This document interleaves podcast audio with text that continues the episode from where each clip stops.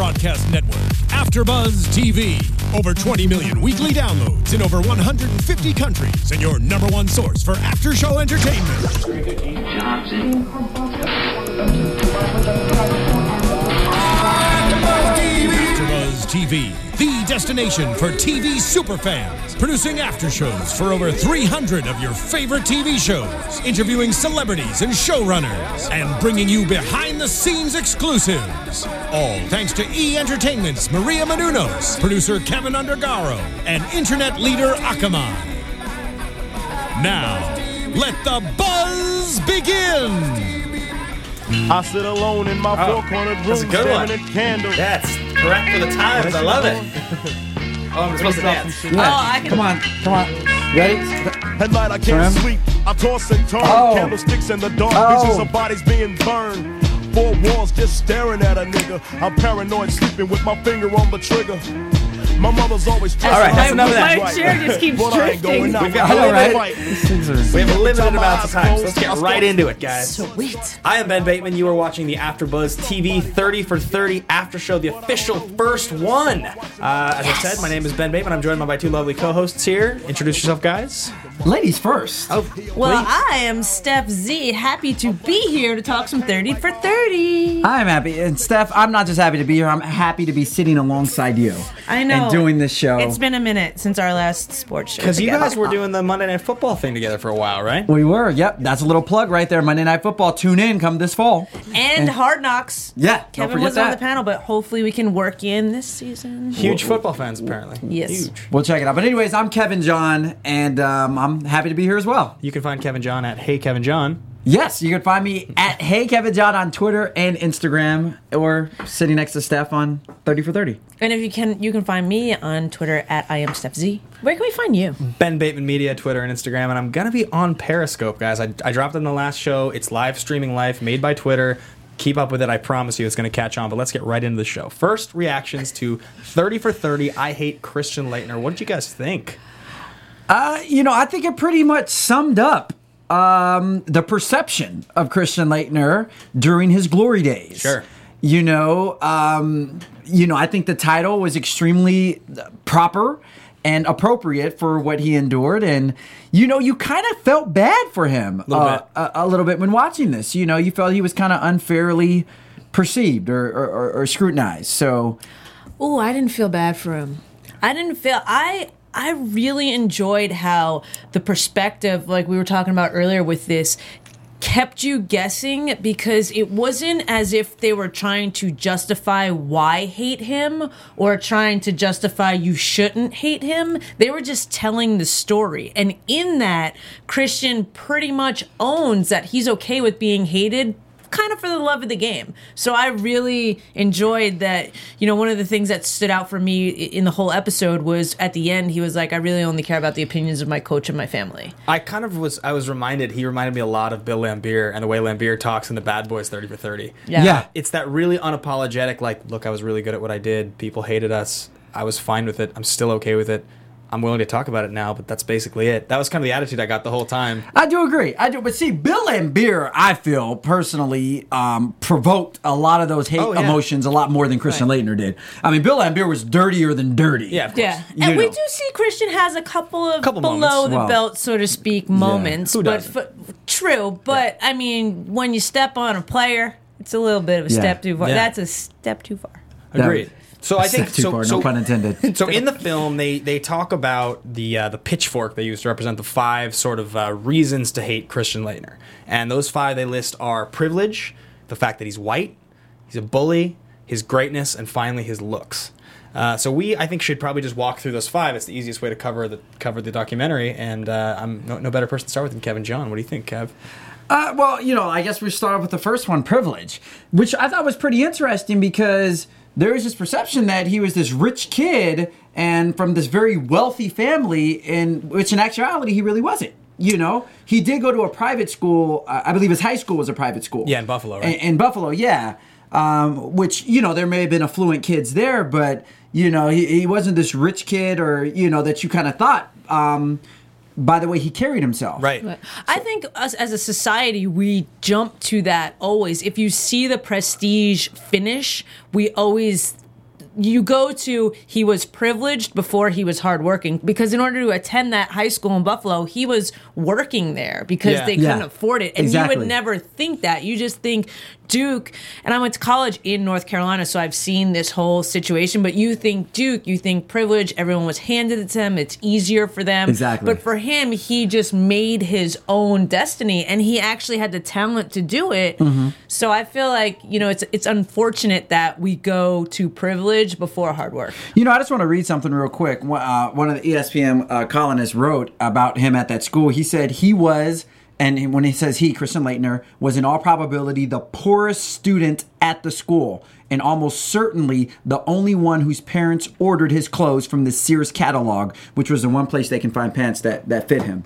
So, I mean, that goes to show right there Right. that, you know, he wasn't this rich kid. people talk about i mean gladwell wrote in outliers and, and bill simmons has talked a lot about this as well sort of the circumstances that create greatness and, and how fringe those circumstances can be to create people who have such an amazing story like laettner in college uh, and i think when you think about somebody like that who as you said the poorest person in his school uh, six foot 11 raised you know white lower middle class but ended up going to duke genetically gifted not just from a physical like you know beautiful man standpoint but also from the fact that he could shoot the three ball he was 6'11 he could dribble like he had all this stuff going for him so when you find yourself in a position like that it's amazing to see what can happen um, i also think that when you talk about privilege you know th- this is something like you know, I was raised in Seattle, white middle class parents, and pretty liberal family, right? They were like, do what you want, go to school, don't go to school, whatever. And I moved out cool to parents. LA. Yeah, I'm, I'm six foot two, and, and you know I moved out here to model and whatnot, and I get a bad rap the minute I walk in the door, no matter what I do, because of the fact that exactly those reasons, right? People ex- assume I'm a moron. They assume that I'm privileged. They all these things, Mm-hmm. and so I'm certainly no Christian Laettner by any means. But I mean, it's incredible. Yeah, he's better looking. the, the the decisions we make about people based on the minute we meet them, Yeah. uh, and that can define so much of your life. That defined almost his entire college career. Yeah. it was Yeah. it was defined by the way people saw him on television. Well, it's almost sad if you take that a little deeper. And I know we have a short amount of time, so I won't go on too much of a tangent. But it's almost sad because I feel like as human beings, we are when we see something different or something we don't have, it triggers this fear, which then makes us uncomfortable. So that's why we don't like. Sure, of course. Rather than being like. Well, where'd you come from? You look a little different. What was living in Seattle like? People put that Right. stereotype and they build that wall because it's easier and safer rather Yeah. than approaching and being like, what's up? And learning about each other, which I think we are doing now more in society today. Yeah. But especially back then, you know, in the late 80s, early 90s, when he was in school, it was exactly that. He just got pigeonholed as this type. I think yeah. So if we if we move into the second one, which is sort of we're almost getting into it anyway, which is that he's white, right? Right. So they talk about this in the documentary, and I think this is actually one of the most This is interesting. pretty interesting. Yeah, that's what I was going to say. One of the more intriguing ones. Yeah, so the whole like early '90s revolution, when they basically say, you know, being black was cool. That Yeah. became a cool thing in the early '90s. You have early '90s hip hop, and you had Michigan the Fab Five. the Fab Five, you know, the baggy shorts, the black socks, all this kind of stuff.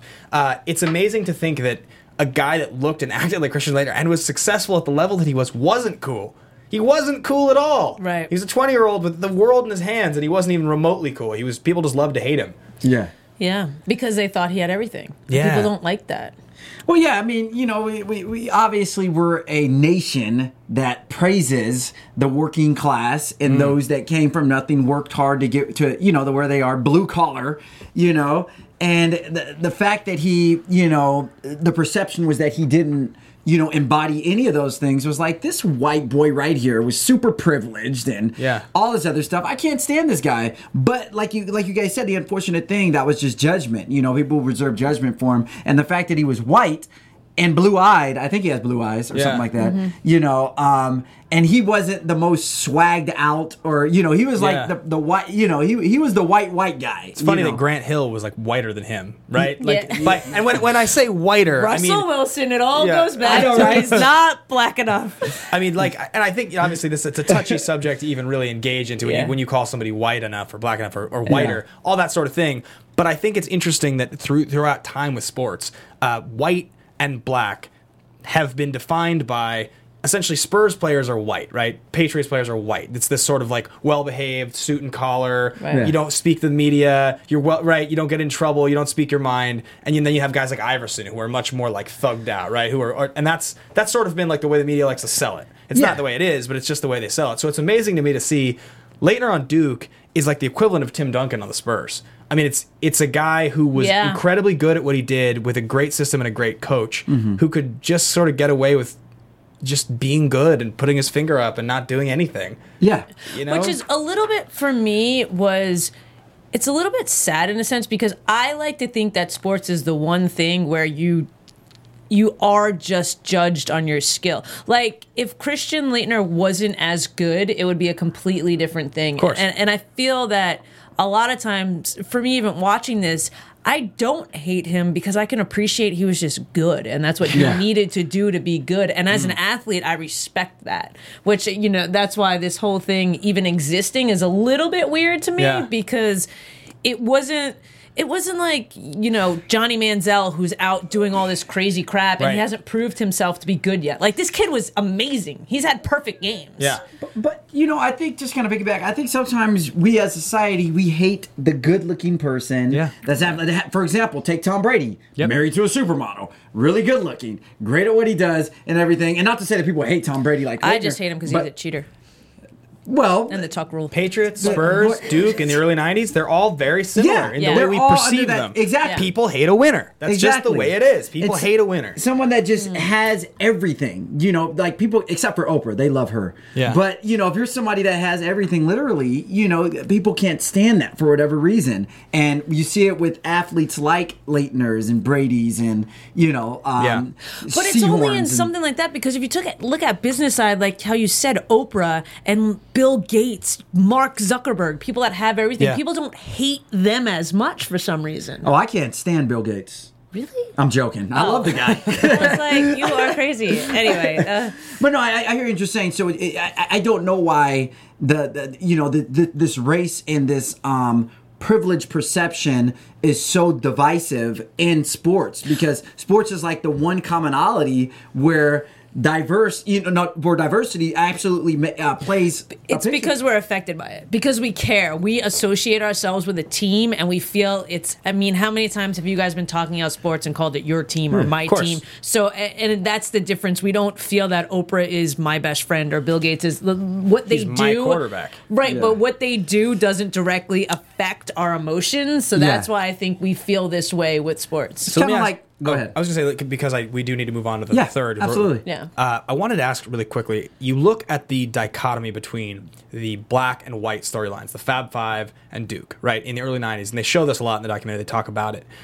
You'd like to think 27 years later, or since he came into, I, I get whatever it is, almost 30 years since the beginning, we would be completely different as a society. We'd be so evolved that the reflections, the reflections of our culture that you see then in 1991 are completely erased, and we're an adult. It doesn't really feel like we've very, we've come very far, honestly. Like watching that documentary, I was just sort of thinking to myself, the way that I, as a white middle class liberal person from Seattle, perceive white athletes and black athletes, it's still not exactly the same. It's still different. It's still the way the media sells it. It's still the way podcasts and sports writers sell it to me as a fan. It's I as mean, as a critic and I- an analyst myself.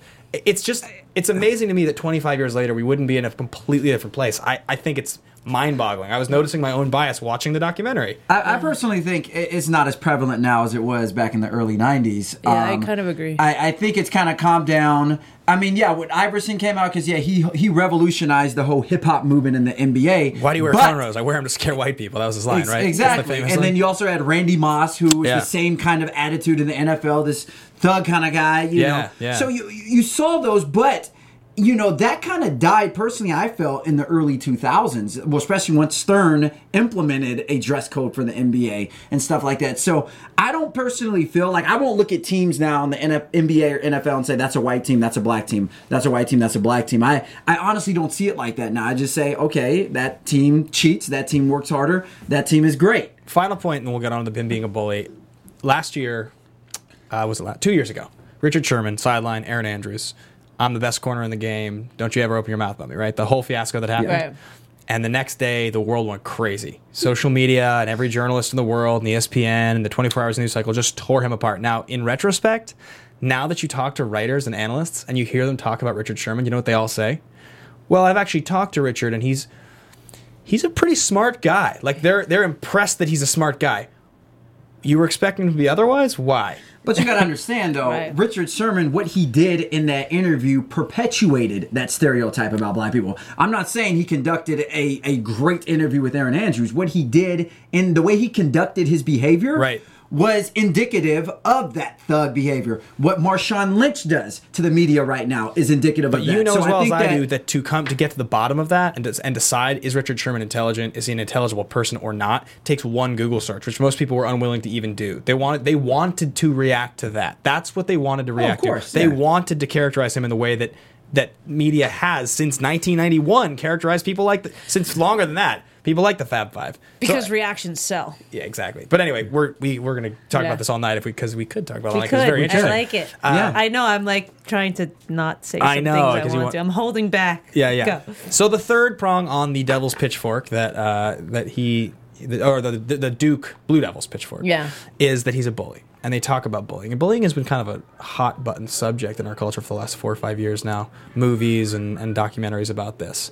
What do you guys think about that? I think that there's. Oof, this is going to be sticky. I think that. Well, get some adhesive.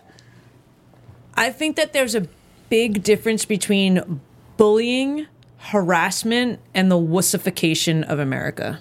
Mm-hmm. That's my style. I agree. I feel like, you know what? When I grew up, and, and much like Christian's older brother, my older brother, whose also his name is Chris, I mean, we played tackle football in the street, and I was the one that got tackled. Like, I have been, and I believe that built my character so I don't care what a lot of people think. I, I show up, and I feel that character building there's a very big fine line between pushing somebody and building character and teaching them a lesson to bullying. And what we do, like how that's changed even nowadays, how this every kid gets a participation trophy, and we've gone Sure, so far to the other side of the spectrum. And I feel that it's no good. It's not teaching people how to lose. It's not teaching people how to pick themselves up. And I don't. I think it's a disservice for for for people, really. Yeah, you know, I, I, I, really agree, agree head on with you. You know, I think I think there's a fine line. I, I uh, unfortunately nowadays any and everything can be perceived as bullying. You know, I can say, "Oh, that idiot over there. Oh, he bullied. He bullied." Or I can be out on the schoolyard Right. playing basketball at lunchtime and accidentally elbow somebody. Oh, he's bullying him. So I think that now kids are are not being taught to be tough and to endure things. Because guess what?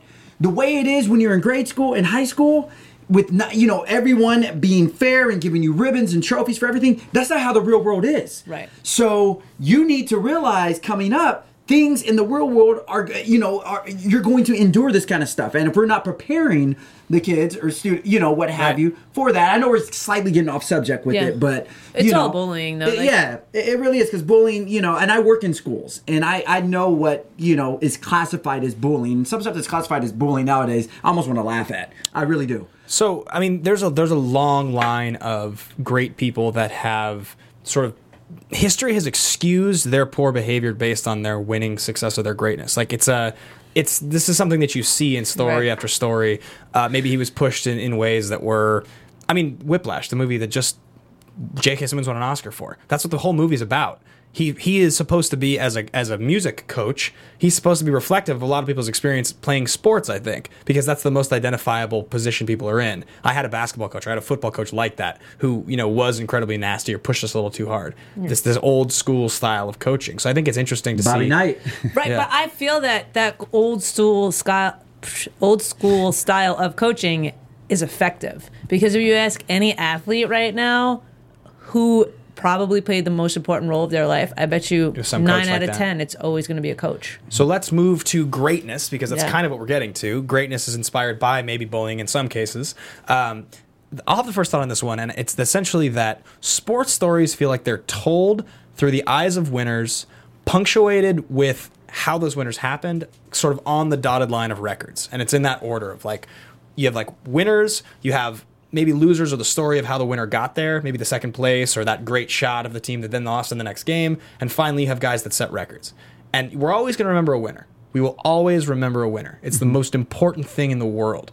If you lost, if you never won a title, it's almost like you're irrelevant in the history books compared to the guy that has won, for the most mm-hmm. part. Agreed. So I think it's fascinating to see that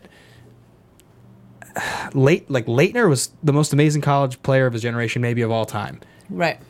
Yet, and it doesn't matter. It doesn't matter that he was a flop in the NBA, right?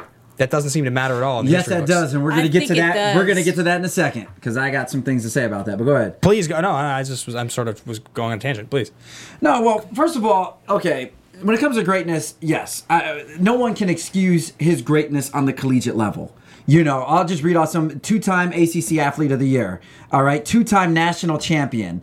You know, his his his accomplishments go on and on. Yeah. Most points scored in most tournament points scored, history. most Points games scored. played, most free throws made. Exactly. Four Final Fours in a row. I mean, Exactly. Just, yeah. Now, this day and age, he probably would have jumped to the NBA probably after Yeah. his fr- freshman or sophomore year, so he oh, probably wouldn't have Which all I those could records. Talk about for hours too. And they Yeah. say that in the Yeah. documentary. There'll never be another Christian Laettner because nobody's going to stay in no one's going to stay for four years. Four years, right. exactly. Unless you're Doug McDermott.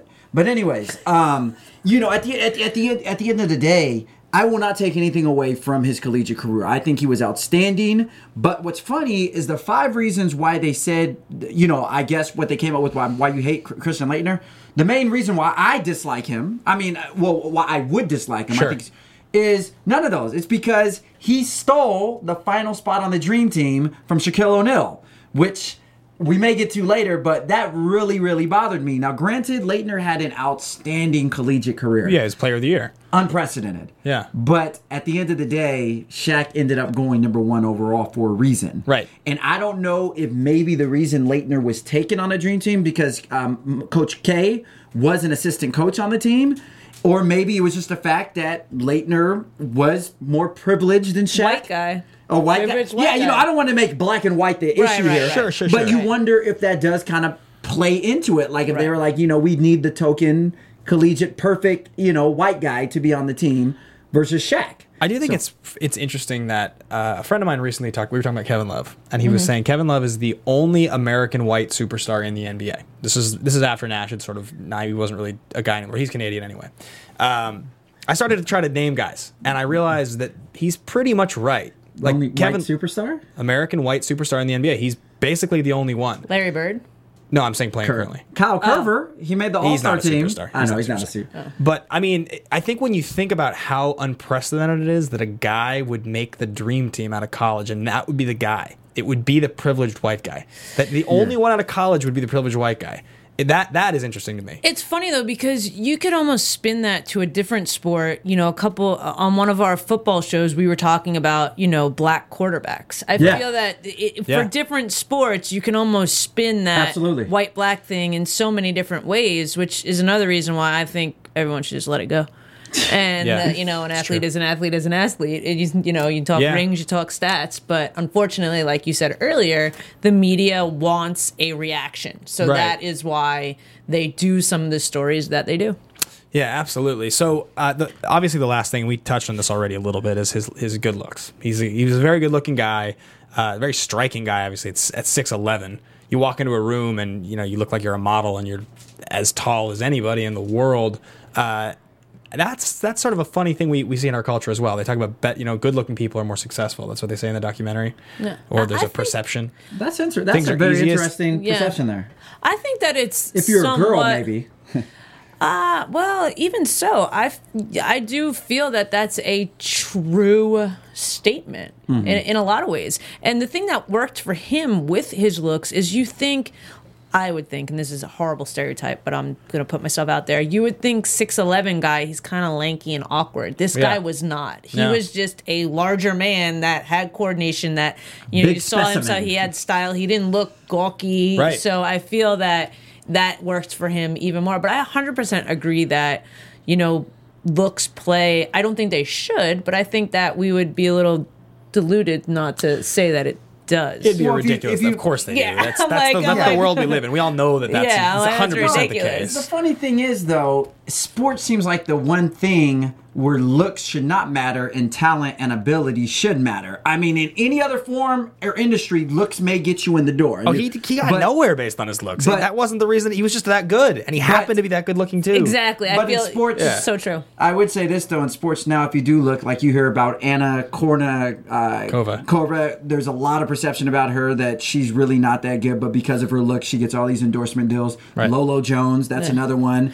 That's Danica Patrick, they say Danica- at the back, yeah. who's in a male dominated sports. Yeah. Yeah, yeah. So I mean, I think sometimes your look, you know, will, but I still think as a as an you know a, a- as an athlete, regardless of how good looking you are, you got to perform. Hundred percent, hundred percent. So And that is probably athletics is the only thing.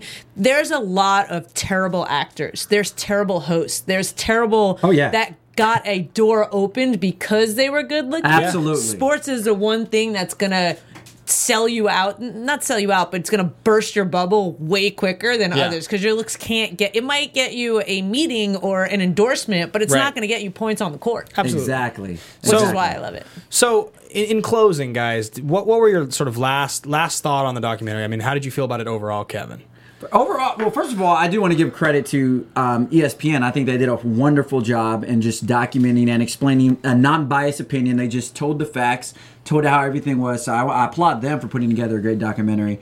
And then, you know, um, the unfortunate thing about it is that given all of Laettner's accolade accomplishment, he never really panned out um, post collegiate. Yeah. He just kind of fizzled, which um, is unfortunate to his legacy because he'll forever just be known as a bust that didn't belong on the dream team. i mean he played 13 seasons i don't think that's an Yeah. actual fizzle but to make uh, my, my Yeah, thing yeah, is course, that of course. he wasn't a 13 seasons. superstar but Yeah. he got paid He, got, he he made play 13 se- se- uh, seasons. He made one All Star appearance in '97. To be the number to be the number three overall pick, Exactly. He, he but as they and they did say in the documentary, uh, and I didn't I just sideswiped. Michael. Jordan was the number three overall pick, by the way, Yeah, too. yeah. So uh, he was the number three overall pick. They said it in the documentary, and I think this is indicative. This happens sometimes. Those guys that come out of college with a lot of potential, they never quite get to settle onto a good team with a good good coach and a good supporting cast. They constantly are getting traded, re-signed every year or two, and they just never quite settle.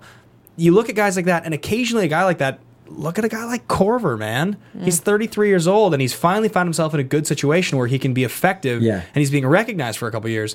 He could just as easily have not been on the Hawks, and he could be a total afterthought. It happens to people. You know what I mean? Yeah. They're, these guys, like, I mean, Jamal Crawford's another guy who really he really didn't hit his stride until he was almost over thirty. Uh, you know, the first eight years of his career, he might have just been one of these flash in the pan guys out of college that didn't, didn't do didn't do much. So I don't think it's fair to say that he was a bust, but I think based on his college. I put it like this: if achievements- He was you win two national championships and you're twice player of the year, Yeah. you know, it's, there's big expectations for you, and I just don't think he lived up to his. Now, how Stef Agreed. said, Agreed. He didn't live up to it. People thought he was going to come out and be a Kobe Bryant or a Michael Jordan or a superstar, and he was not. I'll Yeah. give you that. I would like this looking back at the careers, the top two centers drafted him and Shaq. Is it clear clear to say that it's night and day between Oh, both of course, those? Absolutely. Not Yeah, even, not even. Yeah. So, final thought for you on the documentary, Stef. Um, I really enjoyed this documentary. I really enjoyed it, especially since you know watching those um, the the flashbacks to the games. You know, the '92 game, the Elite Eight, the Duke and Kentucky. Considering we're in the Yeah. championships, we have Final Four tomorrow. Yeah. Duke and Kentucky, so it made yeah. me a little bit more excited to watch, and I kind of want to see the. Duke Kentucky play out again. Big time. Um, but I did. I really enjoyed how I don't hate Christian, and I feel like, like Kevin said again, that they did a very good job. You couldn't tell what side the filmmakers and ESPN were Yeah. on. They were just telling a story, which I really appreciate, so that you can feel what you feel, and I, I you can see a lot of the people that hated him and you can understand why but also being a competitive athlete i can understand why he was the way he was so it, it made me feel a lot of different things and i like that Yeah, I would. I'm going to piggyback on that. Like my my feeling was that I thought it was a great objective approach. I thought they took the facts, and this is one of those rare occasions where the story they're telling is almost more fantastical than the way they're telling it. I mean, he really was that good. Everything he did really was that incredible. In the most famous game of his entire career, he was perfect, actually perfect. It's like a fairy tale. He played four years. I mean, nobody plays four years anymore. All of these things coincided at the same moment to, to really make the story as great as they they tried to sell it to us as. And I don't think they were trying to excuse us and make him like him, make us like him. I also don't think they were trying to make us hate him. Yeah. So that kind of to me was my my biggest takeaway. But we we are running out of time, so we got to sign off. That's fine. Um, It was super fun. Hopefully, we'll get to be back and do another one soon with a little more time. Uh, thank you for checking in, guys, uh, and, and watching this 30 for 30 after show on I Hate Christian Laettner. My name is Ben Bateman. You can find me at Ben Bateman Media on Twitter and Instagram. Kevin, where can they find you? You can find me on Twitter and Instagram at Hey Kevin John. And you guys can find me on Twitter and Instagram at I am Stef Z. Keep the conversation going. And check out Periscope. It's the best. I'll see you guys later. I have no idea what Periscope is. I don't either. From executive producers Maria Menounos, Kevin Undergaro, Phil Svitek, and the entire AfterBuzz TV staff, we would like to thank you for listening to the AfterBuzz TV network. To watch or listen to other after shows and post comments or questions, be sure to visit AfterBuzzTV.com. I'm Sir Richard Wentworth, and this has been a presentation of AfterBuzz TV. Buzz you later. The views expressed herein are those of the hosts only and do not necessarily reflect the views of AfterBuzz TV or its owners or principals.